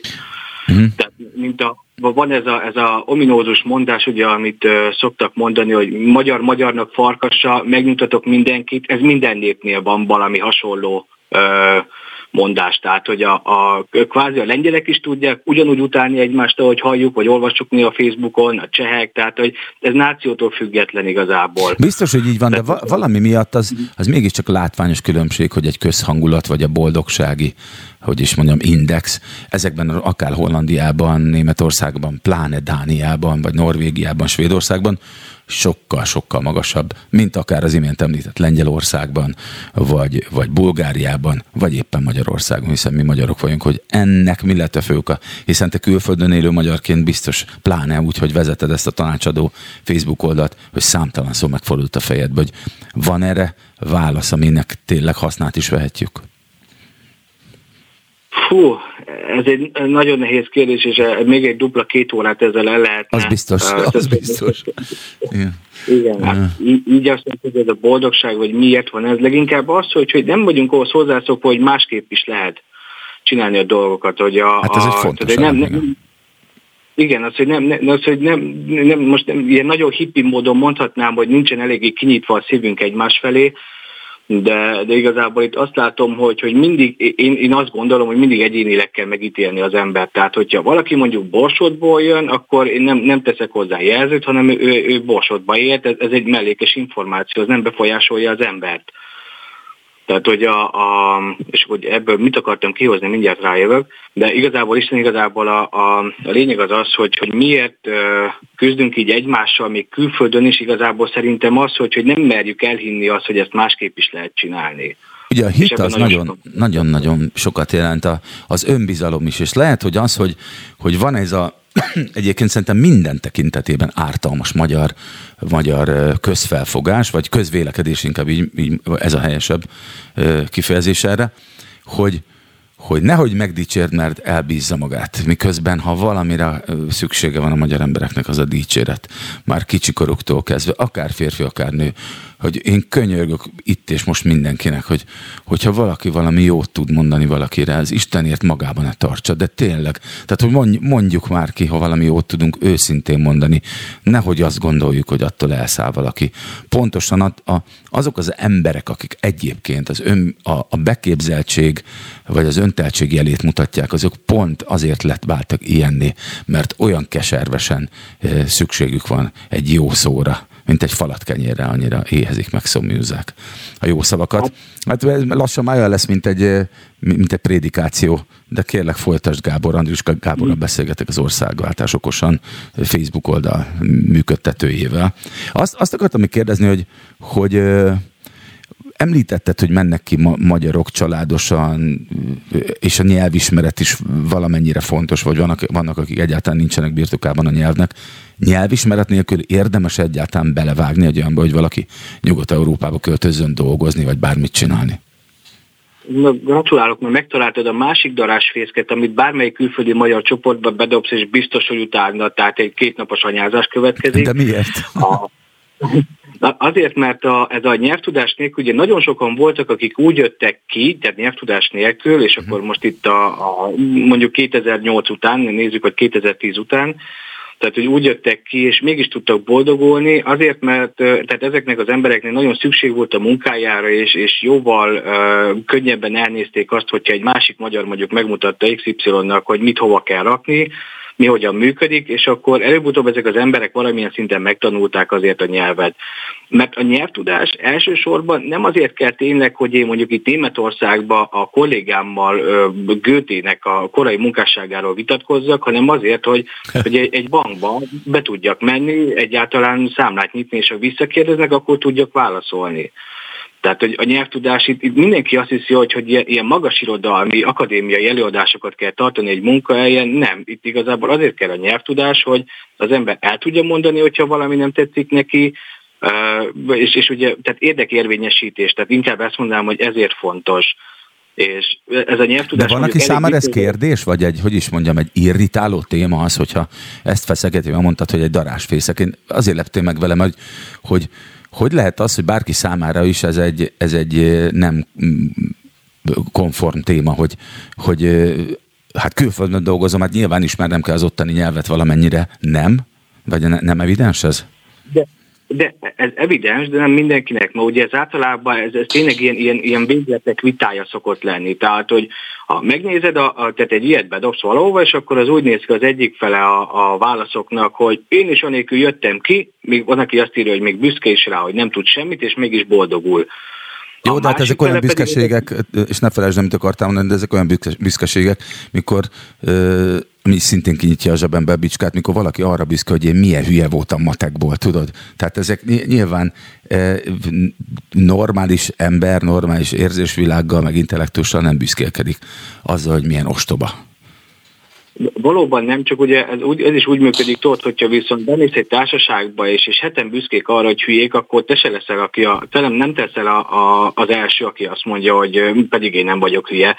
Uh-huh. Tehát, hogyha a példánál maradunk. Tehát, hogy ez, ez a nehéz, hogy amikor a kétszáz kommentből mondjuk az első nyolcvanhárom arról szól, hogy gyere nyugodtan, semmi baj, Jóska, majd megoldod, uh-huh. a, ennél ebből szokott az lenni, amikor jönnek, hogy a, átvertek, nincs pénzem, haza kéne jutnom, éhes vagyok, kiraboltak, kitettek az utcára, mert, mert ezekkel is találkozik az ember ezekben a csoportokban. Tehát hogy ez, ez egy valós probléma, hogy, hogy nyelvtudás nélkül idejön, aláír valamit, nem tudja, hogy mit csinál, nem tudja, hogy mit kell csinálnia, és meglepődik azon, hogy mégse úgy működik a világ, ahogy, ahogy egyszer elmondták neki. A, figyelj, hát, lát, látunk ez... már olyat azért, hogy valaki kimenj el tudás nélkül, és, és én, én személyesen is láttam, én dolgoztam egy kicsit Amerikában, nekem is csak egy gimnáziumi angol nyelvóráim voltak, meg, meg valami, hát, vol, vol, még a főiskolai diplomámhoz kellett nyelvvizsgát tenni, meg nyilván dalszövegeket ismertem, és azt hittem, hogy tudok beszélni, a repülőtéren persze kiderült, hogy ez semmit nem ér, de hát az egy, egy-két hónap alatt olyan sokat szedtem magamra. Mi a tapasztalat, hogy mennyi idő, aki, aki nem lusta, és ö, anyanyelvű, például németekkel dolgozik Németországban, vagy hollandokkal Hollandiában, hogy mi a tapasztalat, mennyi idő alatt sikerül egy használható nyelvtudást megszerezni? Én úgy vagyok vele, hogy elsősorban itt a legelső dolog az, ami fontos, hogy akarni kell. Mert nekem az első munka, én ugye korábban tanultam németet, az egy másik sztori volt, tehát én óvodás koromtól tanultam, tehát azért nekem elég nagy előnyöm volt, de nem használtam az elmúlt tíz évben, tehát mielőtt kiköltöztem, előtte tíz évig nem nagyon használtam. És a Németországban, amikor az első munkahelyem az egy kikötőbe volt, és ott, ott az volt a feladatom, hogy autókat kellett föllevezetni a hajóra, meg lekötni a hajótestre. Tehát ez nem, nem a kommunikatív csúcs, tehát ez ez a munka. Uh-huh. De ugyanakkor viszont ez a munka viszont megadta azt a lehetőséget, hogy én megcsináltam a nyolc órámat, én megkaptam a fizetésemet, hazamentem, és, és tudtam olvasni. Tehát, hogy vettem ki könyvet, vagy vettem könyveket németül, és akkor én, én ugye így fejlesztettem fel újra a nyelvtudásomat arra a szintre, ahol jelenleg van. Tehát ez a, ez a most már jó, kicsit szerénykedve, de azért mondhatom, hogy nagyjából felsőfokon beszélek németül, tehát, hogy bár bárkivel meg tudom magam értetni, tehát az lényegtelen, hogy a főnökömmel, vagy, vagy épp egy prezentációt tartok, tehát, hogy tehát mit, ez, ez is tehát, mit mondasz igen? azoknak, akik közvetlen segítséget kérnek tőled?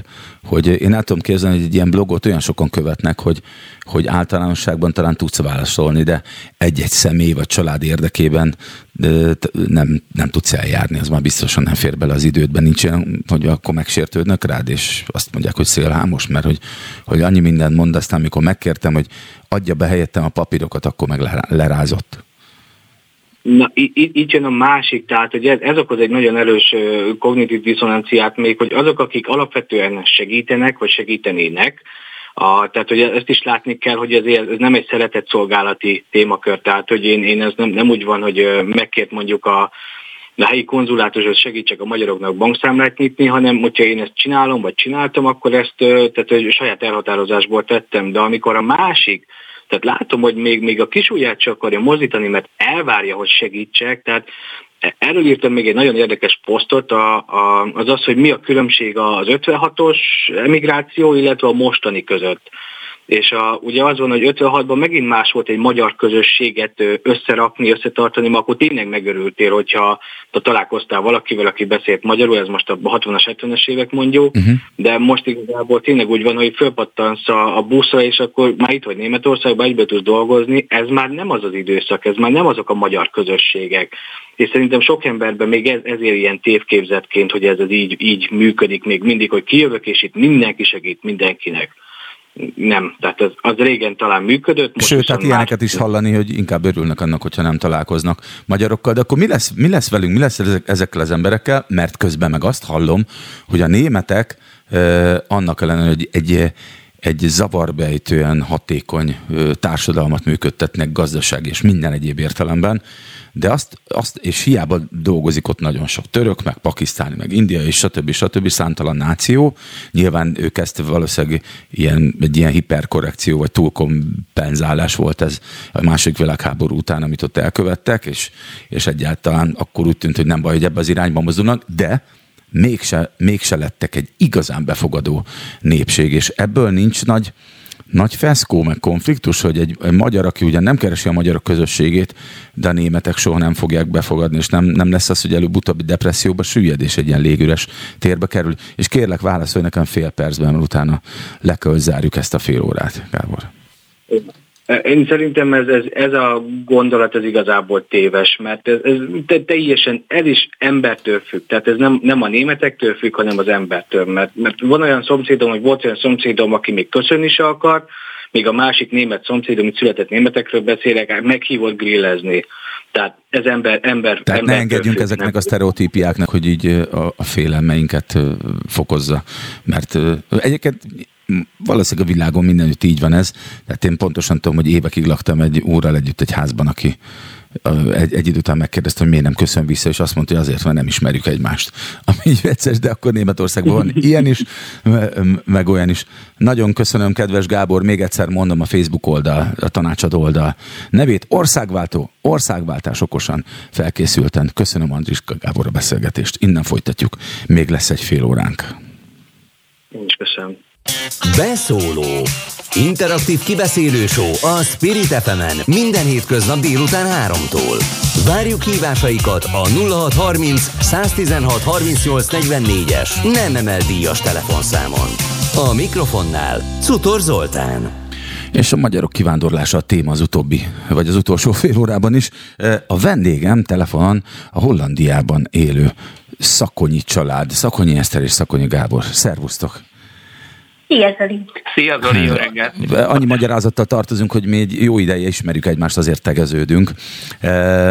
Az a, az a helyzet, hogy, hogy engem nagyon meglepett annak idején, amikor Eszter, talán a Facebookon olvastam először, hogy, hogy úgy döntött, úgy döntöttetek, hogy életvitelszerűen elköltöztök Magyarországról. Négy gyereketek van.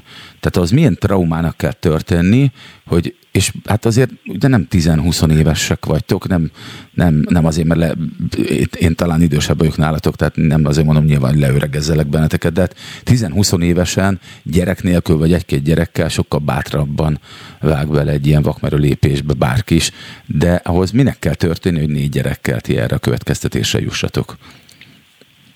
Hát nem tudom, melyikünk kezdje a választ. A Gábornál hamarabb szakadt el a célna, mint nálam. Ő, ő szépen, szisztematikusan építette fel az új életet és az új elképzelést, kiábrándulván a régiből. A régiből való kiábrándulás évekig tartott nála, és maga sem tudta, hogy mi a gondja. Én csak láttam rajta, hogy szenved, vergődik, nincs rendben. Azt gondoltam, hogy életközépi válság. És ez megoldódott, amikor kijöttünk, tehát ö, meg lett a gyógyszere óhatatlanul a dolognak. Az kiderült, hogy egyébként ennek mi volt az oka, vagy mik voltak az összetevői annak, ami egy ilyen midlife crisis nevű, vagy szerű ö, tüneteket hozott elő a Gáborból? Hát szerintem a legfontosabb a, a humánumnak a nem tisztelete, Aha. amit egyre inkább éreztem Magyarországon. Sokan föltették ezt a kérdést nekünk, hogy Ponti, hát nektek mindenetek megvolt, és valóban mind a ketten külön-külön is viszonylag sikeres életutat jártunk be. Igen, én is így tudtam, és ezért lepődtem meg. Nagyon, nagyon szép helyen lakunk, nagy házban, semmilyen gondunk nem volt, a gyerekek szépen nevekedtek, de egész egyszerűen a, a, a mi Maszló piramisunkban a humánumnak a tisztelete és a, a másikhoz való hozzáállás az, egy, az, az nagyon fontos szerepet töltött be. Ugye nem azon kellett gondolkodnunk, hogy lesz-e ebéd, vacsora, és ki tudjuk-e fizetni a rezsit. Lehet, hogy ezért tudott előtérbe kerülni ez, hogy, hogy extrán érzékenyen figyeltünk azokra a pillanatokra, amikor úgy éreztük, hogy nem tisztelik az embert, sokan nem tisztelik az embert, nem tisztelik a másikat. Nagyon érdekes témát feszegettek. Bocsánat, Eszter, mond.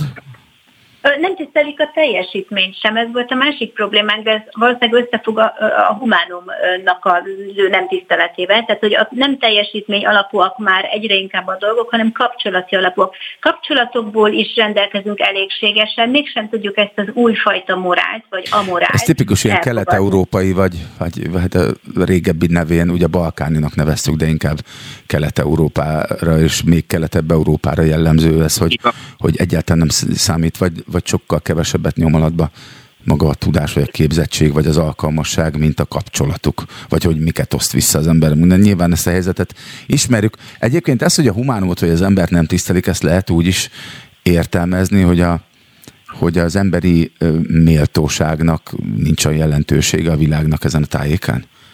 Ez így van. Se az emberi méltóságnak, és ami nekem még nagyon rosszul esett, a kommunikáció. Tehát, hogy, hogy tiszteljük meg a másikat, és tekintsük felnőttnek. És amikor először megjelentek olyan kommunikációk mindenhol a városban, óriás plakátokról, ami nem ezt ö, mutatta, akkor az ilyen nagyon rossz érzés volt, hogy miért kell egy hat éves szintjén ö, kommunikálni állampolgárokkal. Tényleg sértő. És akkor, hát, sértő, én azt gondoltam, és ezt, ezt lehet továbbra volt, de volt, van egy, egy dolog, ami elég ö, időhöz kötött, és ez pedig az, hogy a legnagyobb gyermekünk a gimnáziumot ö, tavaly szeptemberben kezdte volna Magyarországon. És ezért ez egy olyan pont volt, ahol, hogyha váltani szeretnénk, és egy másfajta szemléletet, másfajta iskolai ö, képzést szeretnénk adni, mert ez is egy fontos rész volt, hogy azt láttuk, hogy ö, hogy az, amit, amit, ami Magyarországon, tehát a PISA-teszt eredmények nem véletlenül olyanok, amilyenek az elmúlt években, ahogy egyre lejjebb és lejjebb kerülünk, és sajnos nem biztos, hogy, hogy ez a típusú poroszos rendszer a legjobb a mai világban. Sokkal inkább olyan országoknak az iskolai rendszerük, ahol, ahol az ahol ki kell valamit fejezni, meg kell tudni valamit csinálni, és nem csak a száraz tényekre kíváncsiak. És ezért ez egy, ez egy, egy ilyen pont volt, aminél, aminél azt gondoltuk, hogy, hogy tudunk kijönni, és, és el kell kezdenünk egy másik fajta. Olvastam egy ilyet, hogyha, hogyha nem tűnik indiszkréciónak, talán Eszternek egy írásában, vagy blogján, hogy ugye az a srácotok, aki, aki elkezdte a gimnáziumot, hogy á dé há dés-nek volt itthon bélyegezve, aztán kiderült odakint, hogy, hogy gyakorlatilag átlag feletti tehetsége van mégis, és hogy teljesen máshogy kezelték, és sokkal jobban tud érvényesülni az ottani oktatási viszonyok között. Burkoltan mindent kaptunk rá, diszlexiás, diszgráfiás, á dé há dés, meg amit el tudsz képzelni. Senki nem ért vele, mert az már felelősség, és az nem, nem divat Magyarországon azt vállalni, tehát leírás, vagy le, leírva, mint ezt nem láttuk, de hát úgy fülbegyónni azt, azt megkaptuk. Ennél fogva mindig úgy kezeltük őt, hogy, hogy kivételeztünk fel, és nem mertük őt terhelni. Míg nem, itt Hollandiában az volt az első dolog, hogy elküldték a gyerekeket egy i kú tesztre felvételi helyet, és az i kú teszt eredmény alapján angol nyelven zajlott. Egyébként beiskolázták őket, tehát nem a pillanatnyi állapot számított meg a pillanatnyi tudáshalmaz, hanem, hanem az, hogy egyébként a gyereknek, tehát a gyerek milyen kvalitású, uh-huh. és természetesen változhat, meg annyi pontja van a holland középiskolai rendszernek, ahol át lehet térni egy alacsonyabb vagy egy magasabb rendű iskolába, és ezzel követik le a gyereknek a valódi képességeit, és próbálják is ebből lehent, vagy erről lehentani a szülőket, kérik, hogy ne presszionáljuk a gyerekeket, hadd találja meg ő az útját, és hadd találja meg az iskolarendszer azt a szintjét, a, a tudás szintjét és képzettségi szintjét a gyereknek, amire ő született. Ugye így nem jönnek létre megcsömörlött értelmiségiek, és így nem jöhet létre az, hogy valaki úgy lesz egy egyszerű szakmunkás, hogy egyébként a, a, a szellemi képességei alapján bármeddig mehetett volna. Tehát ilyen tévedések nem fordulhattak elő egy ilyen rendszerben, mert átjárható. Mi most legmagasabb szintre kerültünk azonnal, számunkra is csodálatos módon egyébként. És gondolkodtatok azon? Bo- bocsáss meg, Gábor, és ne felejtsd, amit akartál kérdezni, csak itt motoszkál bennem a kérdés, hogy nem gondolkodtatok ezen, hogy, hogy megnevezhető mondjuk a magyar intézmény hiányossága tekintetben? Hogy, tehát mit kell, mit kell tenni azért, hogy mondjuk a magyar oktatási rendszer is ilyenné váljon, vagy ez egy mission impossible? Mondok erre egy példát. Hollandiában sem volt mindig. A Hollandia az egyik legfőbb választás azért volt az iskola rendszere miatt. Hollandia sem volt mindig szuper. Tíz évvel ezelőtt teljesen átalakították a, a rendszerüket, és ehhez az kellett, hogy felismerjék, hogy valami nem működik jól az oktatási rendszerben, ezt utána kielemezzék, és amikor megtörtént a kielemezés, akkor utána elfogadják, hogy változtatni kell, és mindenki beleálljon. Ez a három pontból egyik sem tud létrejönni Magyarországon. És, és mi az oka ennek? Hát azért, mert egy az, hogy nem meri senki se azt mondani, hogy valami nem jó. A király nem meztelen.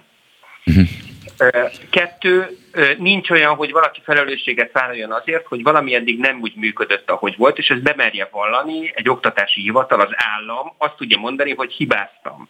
Itt hát igen, mert tudod, az a, az a tapasztalat, hát nézd meg, hogy ugye az összödi beszéd a klasszikus, így hogy van, egyszer valaki bevallja, hogy hibázott, és onnantól kezdve Vég. gyakorlatilag végez az életének, a karrierjének, a tekintélyének, és, és a mai napig az ország lakosságának egy jelentős része, vagy mondhatni jelentősebbik része, azt gondolja, hogy azért, mert beismerte, hogy hazudott, ezért gyakorlatilag bármi megtehető vele.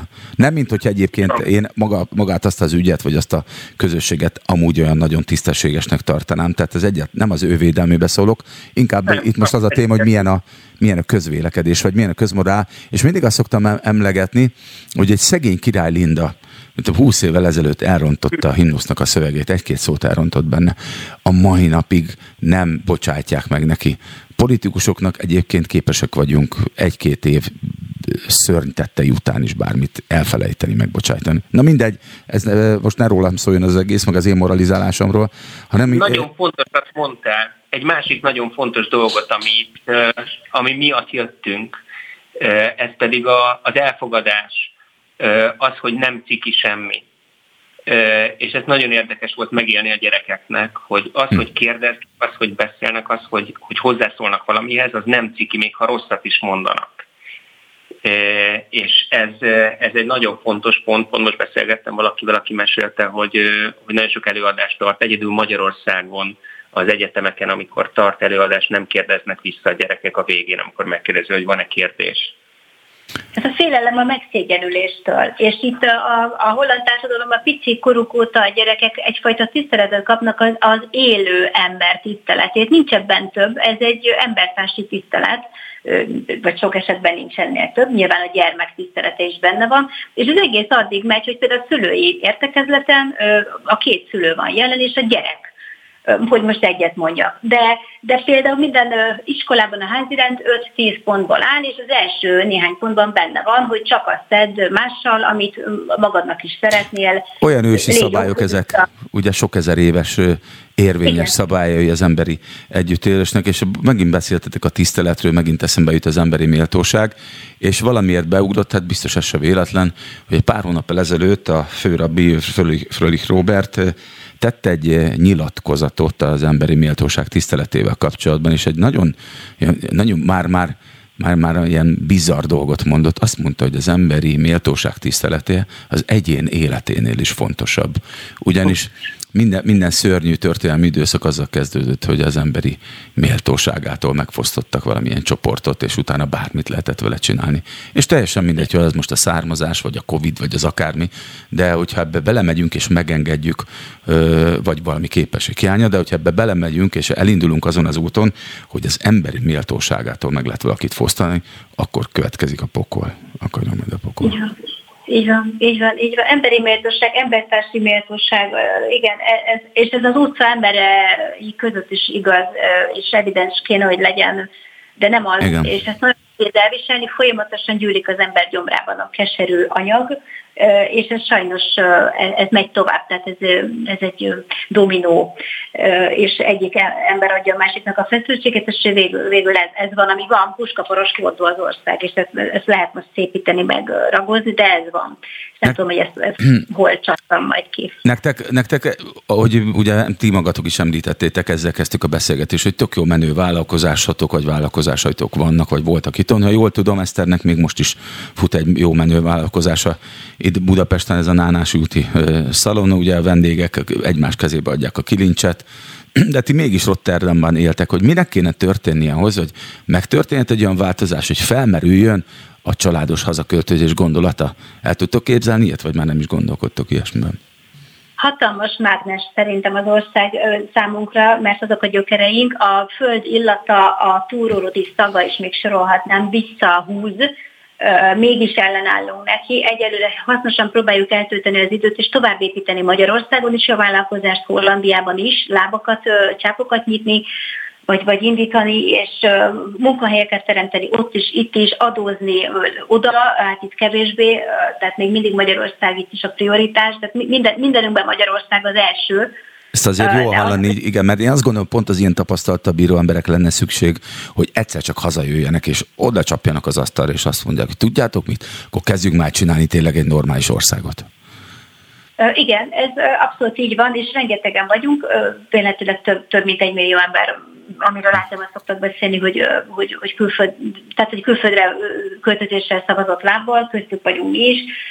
Biztos, hogy hatalmas előnnyel bír az ország a mi lelkünkben, és hogyha az ember tisztelete megvalósulna, ami a fentről-lentről igaz, akkor az egy nagy hívószó lenne. A gyerekekre azért bizony időnként, hát nem azt mondom, hogy pórázt kell kötni, hogy, hogy ne ne nosztalgiázzanak, de bizony előjön egyre gyakrabban a gondolat, hogy mi hiányzik, és mi nem, de ellenállunk, mert egyszerűen amíg ezek így vannak, és, és rohamos tempóval megyünk a Huxit felé, és, és minden megengedett a korrupciótól, a, a, a, tényleg szóval, hogy tehát addig nincs, nincs nekünk a dolgunk, ez nem a mi pályánk. Mi a, mi a teljesítmény alapú életet szeretjük, és ez Nyugat-Európában megvalósul. Amit beleteszünk, annyit veszünk ki, van egy alapvető bizalom velünk szemben, ha egyszer eljátszik nekünk annyit, természetesen nem fogjuk eljátszani. Van egy alapvető optimizmus, embertársi odafordulás, és ebben lehet élni, ez egy élhető légkör, ami otthon van, az nem élhető légkör. Ha már a bizalmat említetted, a műsor legelső blokkjában két Dániában élő magyar ifjúval beszélgettünk, és a dániai boldogság, hogy is mondjam, alapkövei, azok a bizalom, ahogy te is említetted, bizalom nélkül nem működik a legkisebb közösség, a nagy meg pláne nem, illetve a legkisebb közösség sem. A gazdasági biztonság, a szabadság érzése, a civil részvétel, illetve a munka és a magánélet egyensúlya. Ezt Hollandiában is megvalósulni érzitek, vagy látjátok? Abszolút, de beszéljük a beszéljük, amit leuralom a műsor. Hogy ez Hollandiában szerintem ők ebben nagyon elő vannak. Ez a munka, normál élet. Ugye itt négy napos munkaidben dolgoznak nagyon-nagyon régóta. A család az első számú. A, ha program van, akkor az családi program szinte mindig. A bizalom az egészen kiskortól, egészen kisgyerekkortól az egyik legfontosabb része. A gyerekeknek tudniuk kell felelősséget vállalni, és bíznak is bennük. Egy mai példa, most hívott a védőnő, hogy be kell mennünk egy beszélgetésre, és oltást fognak kapni a fiúk, de a tizenöt éves gyerekekkel ő azt mondta, hogy szeretne beszélni személyesen, vagy telefonon, hogy megkérdezze tőlük, hogy szeretnének-e részt venni ebben, mert hogy már tizenöt évesek elmúltak, ezért önállóan tudnak dönteni. Hát ez valami egy csodálatos dolog egyébként, ez, ez a Különösen az utóbbi két-két és fél év ismeretében, hogy mi történt itt a világban, ez annyira gyönyörű példája az emberi önrendelkezés minden fölé helyezésének, tehát hogy, hogy az ember, ez is, és ez szorosan kapcsolódik az emberi méltósághoz, és az ember tiszteletéhez, igen. És ezek a gyerekek itt Hollandiában, nekik ez teljesen természetes, hogy önrendelkezésük van. Egészen igen. Kiskortól, és az életükben is az lesz, ha bárki, valaki, bárki föléig szeretne tornyosulni, vagy elzárni a lehetőségeiket, akkor azt fogják mondani, hogy halló. És ki fognak menni az utcára, ugye most is kimennek ugye a mezőgazdasági dolgozók az utcára, és sokan mondják nekik, hogy na tessék, hát Hollandia sem olyan nyugodt, hát persze, hogy nem. Megtanulták kinyilvánítani a véleményüket, és megtanulta azt is a, a, a regnáló kormány, hogy ezt meghallja, és ennek megfelelően módosítsa a, a hozott rendeleteket vagy, vagy jogszabályokat, amik nem tizenegy órakor kerülnek kihirdetésre, hogy tizenkettőtől érvényesek, Hanem, hanem adnak neki időt, hogy ez szakértői bizottság elé kerül, és megtárgyalják. A társadalom, igen. A társadalom más csoportjai, hogyha már említetted ezt, ezt a tüntetést, mennyire szolidárisak ilyenkor? Tehát, hogy mondjuk a, a tanárok, ez elképzelhető Hollandiában, hogy mondjuk a tanárok szolidárisak a mezőgazdasági dolgozókkal, vagy, a, vagy mondjuk a színházi dolgozók szolidárisak a rendőrökkel? Ilyen, ilyen létezik? Vagy ez téma? Abszolút. Abszolút, sőt, ugye a, a mezőgazdasági dolgozóknak ez azt a részét érinti, akik nem annyira fejlett gazdasággal rendelkeznek, vagy, vagy gazdálkodói környezettel rendelkeznek, és azok a gazdák, akiknek nem sújt ez a döntés, azok is tüntetnek. Mert aha. Azt mondják, hogy lehet, hogy rám nem vonatkozik, de én társa vagyok ennek a másiknak, aki a konkurenciám, de most én egy platformon vagyok vele. Képzeljük el ezt a dolgot Magyarországon. Hát én pont ezen képzelgek, hogy, hogy hogyan lehetne ezt megoldani, mert az, v, v, én korábban lát, láttam ennek nyomait, de olyan, mint hogy ez is kigyomlálódott volna. Ö, és ez, ez biztos, hogy valamilyen szándékos folyamatnak az eredménye, ami egy ilyen, egy nagyon, nagyon sátáni kommunikációs rendszer következménye, ez az állapot, ez a társadalmi szolidaritás szinte teljes hiánya Magyarországon. Mit lehetne tenni, hogy ezt elkezdjük szépen visszaépítgetni? Hát ez jó kérdés. Mi, mi, mi nem láttuk azt, hogy ezt vissza lehet most rövid távon, és nekünk a gyerekeink most rövid távon uh-huh. gyerekek. És ezért igen. Mi mindent háttérbe szorítottuk, és az ő jövőjük miatt ezt a pár évet, ami nem tudjuk, hogy hány év, itt Hollandiában csináljuk, miközben Magyarországra dolgozunk innen, és Magyarországon adózunk leginkább, és, és közben a szívünkben természetesen ott van Magyarország nagyon erősen, de itt a, a ráció kellett, hogy győzzön a, a szív fölött, meg az ész, és azt mondtuk, hogy a gyerekeinknek azzal tudunk a legtöbbet adni most, hogyha ezt a pár évet ilyen közegben töltik el, és hát, hogyha ezzel föl tudnak úgy vérteződni, hogy a, a jövőjük az szuper legyen, és akár Magyarországon egy holland cégnek valamilyen vezetői lehetnek később, ahol beszélik a magyar, beszélik a hollandot, az itteni e, tudással, és az otthoni tudással, és ez egy gyönyörű életcél lehet nekik. Nagyon szép vízi, vízió, amit vázoltál, és azért is különösen fontos, hogy, a, hogy ebben a beszólóban, ahol ugye a magyarok kivándorlása az alaptéma, hogy ti vagytok a, a záró beszélgető partner, ugyanis ti nektem, vagy nekem, és, és szerintem Magyarországnak is egy nagy felkiáltójá vagytok, ugyanis pontosan tudom rólatok, hogy ti nem azért mentetek ki, mert kint több a fizetés. Mert ugye te, Gábor, informatikusként egyébként itthon is viszonylag jól kerestél, vagy kereshettél.